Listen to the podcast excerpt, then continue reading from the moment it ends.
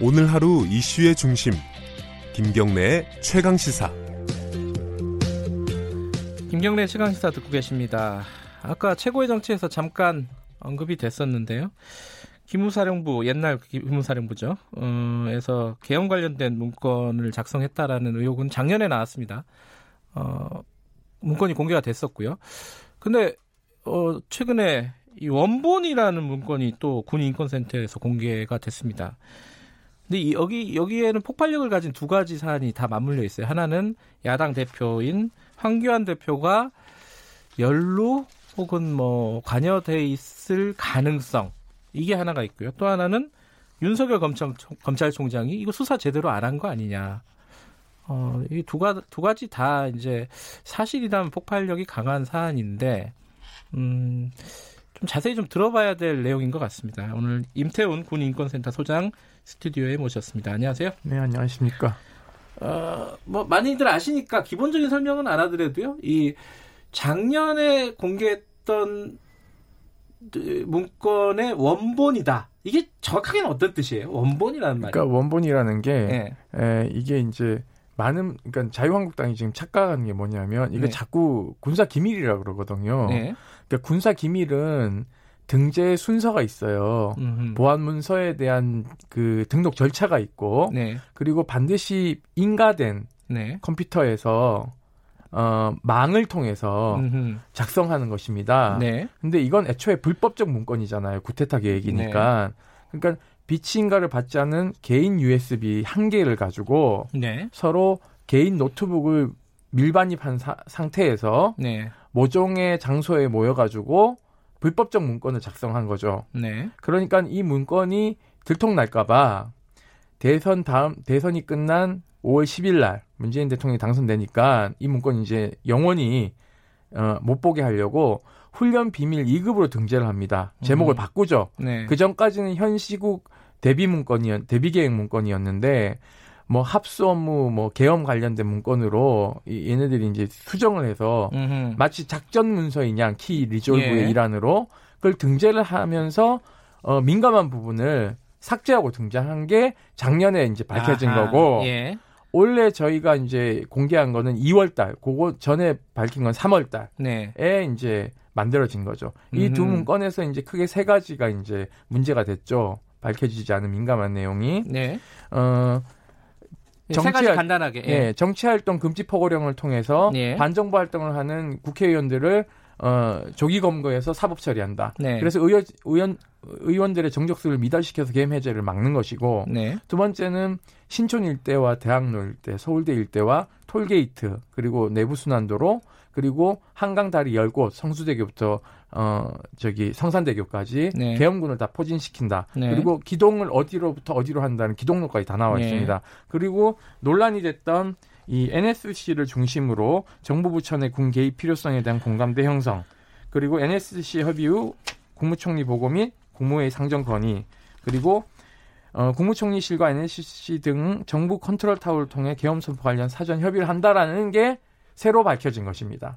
그러니까 이게 계엄 문건이 존재했다라는 거는 뭐 작년에 나온 얘기니까 그렇게 충격적이진 네. 않아요. 이게 네네. 뭐 어디 군대가 배치되고 이런 네네. 부분들은 뭐 작년에 이미 윤곽이 나왔던 거라서 네네네네. 이번에 이제 가장 새로운 얘기는 이제 NSC에서 네. 공감대를 형성한다 네네. 이런 부분들이 네네.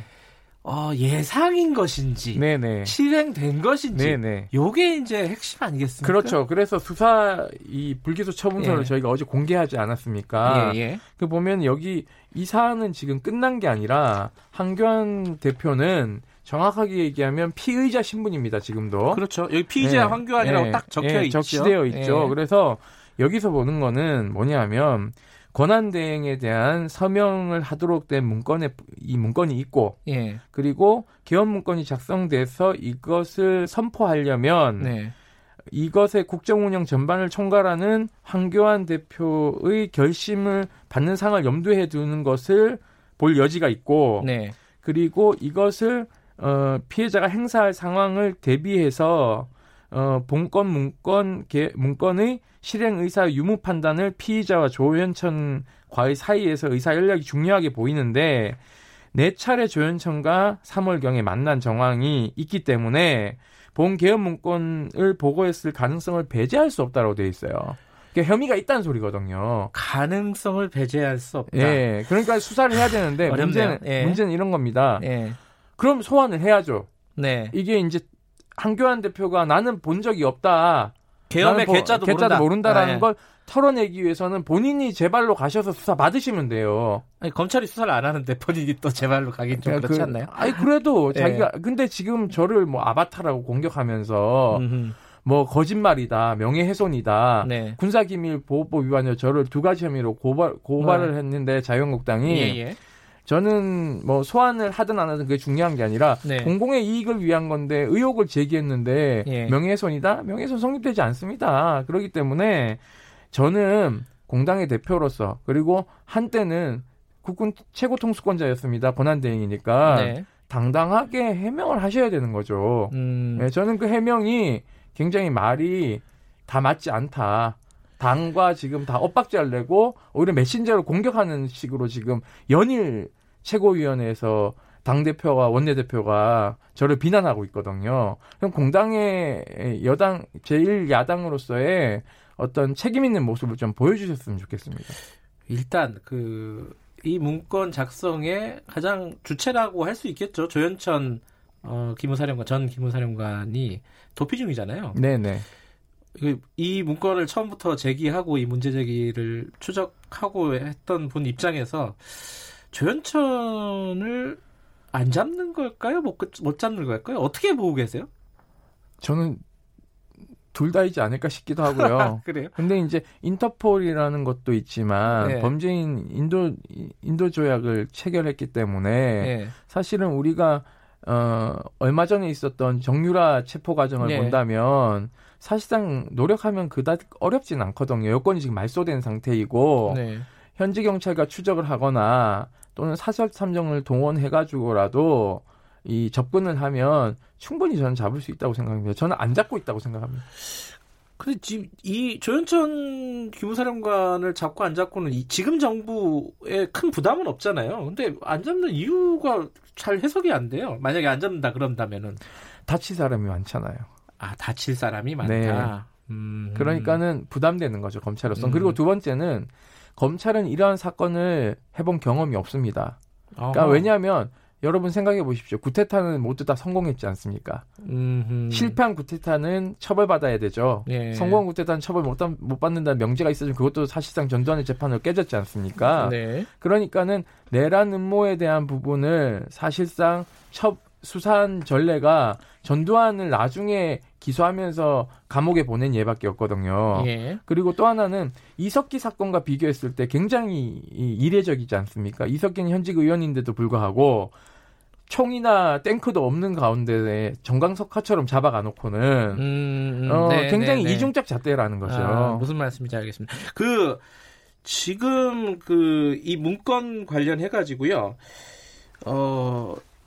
위조됐다라는 의혹 제기를 했습니다. 아까 김영우 의원께서도 좀 전에 그 얘기를 했는데 일단 한자도 틀렸고 이게 오타가 4군데 정도 있는데요. 아, 4군데나 돼요? 그 나머지는 발견 못 하셨나 봐요. 하여튼 그런데 이게 왜 그러냐면 원문건에는 여러 가지 좀 표식이 있습니다. 워터마크라든가 또는 이제 흔적들이 좀 있어요. 그러니까 제보자가 누구인지 색출할 수 있는. 그렇기 때문에 저희가 제보자 보호 차원에서 이것을 컴퓨터로 옮겨서 워딩을 하다 보니까 이제 거기 보면은 뭐 줄도 잘 안 맞고 이래요. 군대 보고 양식은 굉장히 줄도 잘 맞고. 군대니까요.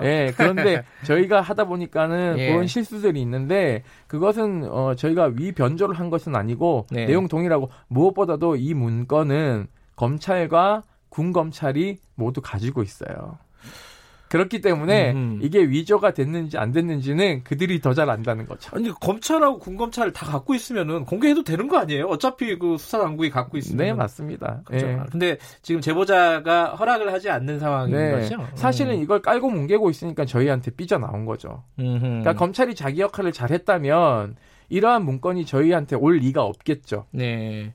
어찌됐든 검찰의 수사가 굉장히 부실했다. 조현천이 없는 상황이긴 하더라도 그걸 고려했다 하더라도 검찰의 수사가 좀 미진하게 마무리가 중단이 됐다. 네, 이렇게 주장을 하고 계시는데 네.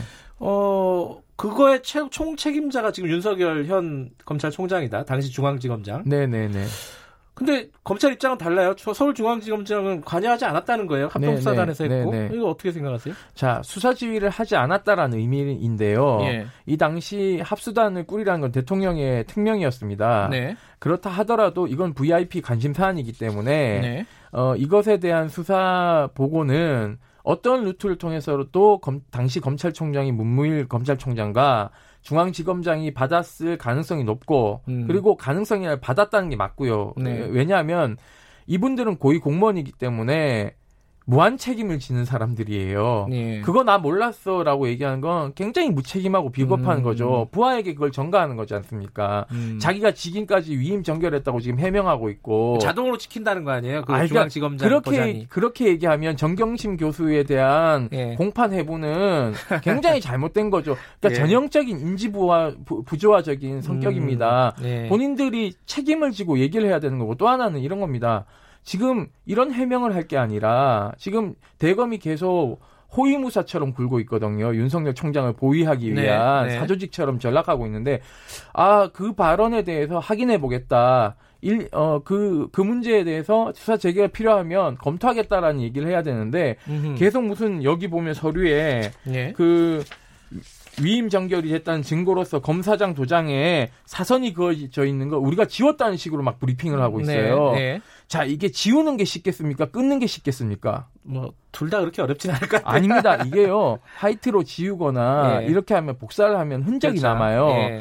그래서 이게 참여연대도 고발인이고 저희도 고발인이고 민간인 3명도 고발인이에요. 네. 그래서 법무법인 2공인 양홍석 변호사님이 계시는 곳에서 이 불기소 처분장을 받았어요. 네. 그래서 저희가 그 원본 사진을 공개를 어제 했습니다. 네. 빚금이 없어요. 그러니까는 검찰이 지금 새빨간 거짓말을 하고 있는 겁니다. 모르시는 분들을 위해서 정리를 하면은 이제 검찰은 이 차장검사랑 검사장의 그 결재하는 란이 원래 그 도장을 찍도록 되어 있는데 도장을 못 찍게끔 사선이 다 있다. 이건 네. 보고를 안 하는 사안이다. 네, 그걸 강조하기 위해서인 거죠. 했는데 네. 지금 소장님께서 말씀하시는 네. 거는 불기소 처분서를 받았을 때 이미 네. 그 사선이 없었다. 네, 없었습니다. 이런 네. 거죠. 네.